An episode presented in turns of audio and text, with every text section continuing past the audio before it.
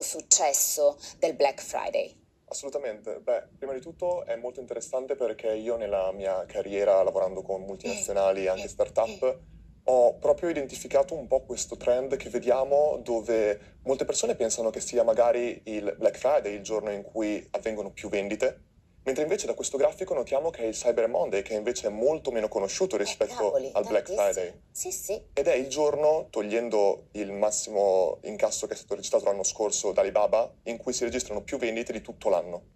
E questo perché durante questo weekend nero, chiamiamolo pure, è il momento in cui diverse leve psicologiche entrano in gioco le psicologiche vengono anche descritte molto bene nel libro Le armi della persuasione, scritto da Robert Cialdini negli anni 70. E ancora oggi, anche se parliamo di una cosa molto più tecnologica, sono ancora assolutamente in atto. Dal grafico vediamo che effettivamente lunedì è la giornata clou esatto. dove accade tutto.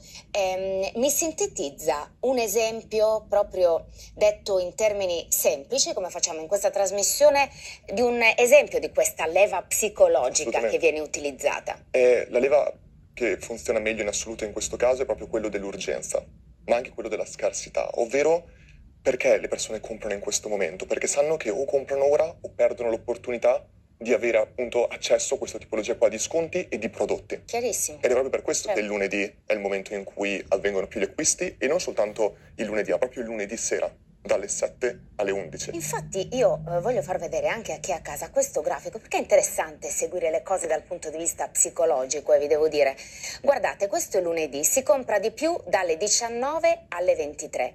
Ehm, come, dire, come dire Luca, mi corregga se sbaglio, sta scadendo l'orario, esatto. vi dovete affrettare perché tra un po' scade tutto, comprate adesso. Assolutamente. E quante però aziende molte volte anche durante l'anno semplicemente dicono eh ma noi alle 18 chiudiamo gli uffici e quindi anche il nostro customer care, il nostro, eh, cercano, smettono in questo caso qua di operare quando invece è il momento migliore per gli acquisti e dove i nostri clienti possono aver bisogno di aiuto in questo caso. Um, approfitto della sua presenza per farle anche un'altra domanda, tenendo sempre questi grafici, questi grafici a mente. Um, come si può migliorare il successo di un'azienda che magari, non so, è già esistente o magari un'azienda che vorrebbe migliorarlo ma non riesce, approfittando di giornate come queste? Come un'azienda può, può, migliorare? In che modo? Ma guardando questi grafici, tutti possono pensare che, ok, è il momento dell'anno dove dobbiamo effettuare, dove avvengono più acquisti, di conseguenza magari una settimana prima facciamo l'annuncio di determinati sconti e per il Black Friday e il weekend in generale facciamo lo sconto e otteniamo più vendite. Ma in realtà il successo non avviene in quei giorni semplicemente perché una settimana prima ci si è mossi una, un report che ho visto proprio ieri, da, pubblicato da Captify, che è un'azienda di search intelligence. Come si chiama? Captify. Che in questa, questa azienda. La segno così poi me lo vado a vedere. Valuta miliardi di dati di ricerche dei propri utenti. Hanno detto come nel 2018 un, un utente che cercava online per offerte cercava all'incirca 13 giorni prima che si arrivasse al Black Friday. Quest'anno invece queste ricerche sono incominciate 31 giorni prima ah. e il 46% di queste ricerche erano effettuate con Black Friday e il nome di un brand. Questo a dimostrare sempre di più come l'utente prende sempre eh, eh, ricerche e acquisti più consapevoli e quindi in realtà i loro acquisti durante il Black Friday non sono dettati unicamente dal devo comprare, ma avevano già preparato prima voglio comprare questo tipo di offerte di questo brand, di questo business e di conseguenza il consiglio è sicuramente quello di pianificare molto bene, molto prima, come arrivare al Black Friday, ma comunicando veramente mesi prima. Ma certo, ma certo, è chiarissimo, quindi fare della programmazione, che comunque in generale non si sbaglia neanche con i business, con gli affari, diciamo, tradizionali. Terza domanda e ultima domanda per lei. Allora, e spesso a noi utenti capita di ricevere tante proposte. Eh, passa la nostra compagnia, avrai un grandissimo sconto. Eh, visto che in queste giornate sono gli sconti i protagonisti, io a volte penso da utente, glielo dico da utente, facciamo finta che si tratta di Mariangela Pira. Ehm, in mi piacerebbe anche essere premiata in quanto fedele cliente di un'azienda da tanti anni e non che gli sconti vadano sempre agli altri.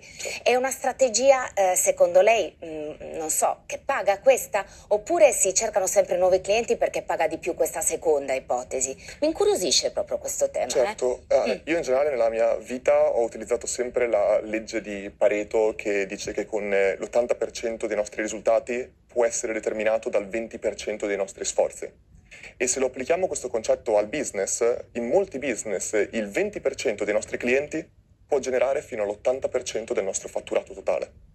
E questo è molto importante perché tanti business non comprendono questo e quanti business, se sanno che l'80% è generato dal 20%, spendono l'80% del loro budget di marketing per i loro clienti. Pochissimi, moltissimi si focalizzano invece sul semplicemente cercare nuovi clienti, quando invece i nostri clienti esistenti sono la maggior parte di volte la cosa più importante per il nostro business, perché un business non può crescere se i nostri clienti non continuano a stare con il nostro business, i nostri clienti esistenti. Quindi, come dire, eh, clienti fidelizzati, investire su quelli perché poi quelli ci garantiranno ehm, l'esistenza, nel senso eh, il continuo acquisto conoscendoci. Una, un Assolutamente. E come possiamo applicare questo concetto al Black Friday? Tantissimi business o alcuni business decidono di non aderire al Black Friday perché pensano che gli sconti andranno ad abbassare il loro valore ma il problema non è lo sconto in sé, è lo sconto aperto a tutti,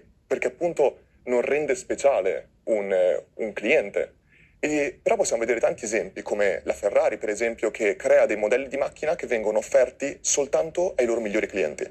O l'American Express con la carta Black, che uh-huh. pochissime persone conoscono perché viene offerto soltanto ai loro clienti esistenti che spendono determinate cifre con le loro carte. Quindi magari facendo comunque anche delle offerte, degli sconti oppure delle cose positive anche per il tuo migliore cliente, sarebbe insomma una cosa positiva. Grazie comunque per essere stato con noi.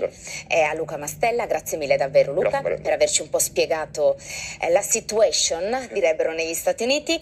E io intanto invece rimango proprio negli Stati Uniti perché come sapete la diatriba qui è tra Washington e Pechino perché l'intromissione politica da parte di Washington su Hong Kong, Pechino proprio non l'ha digerita. Sentite la corrispondenza di Giovanna Pancheri.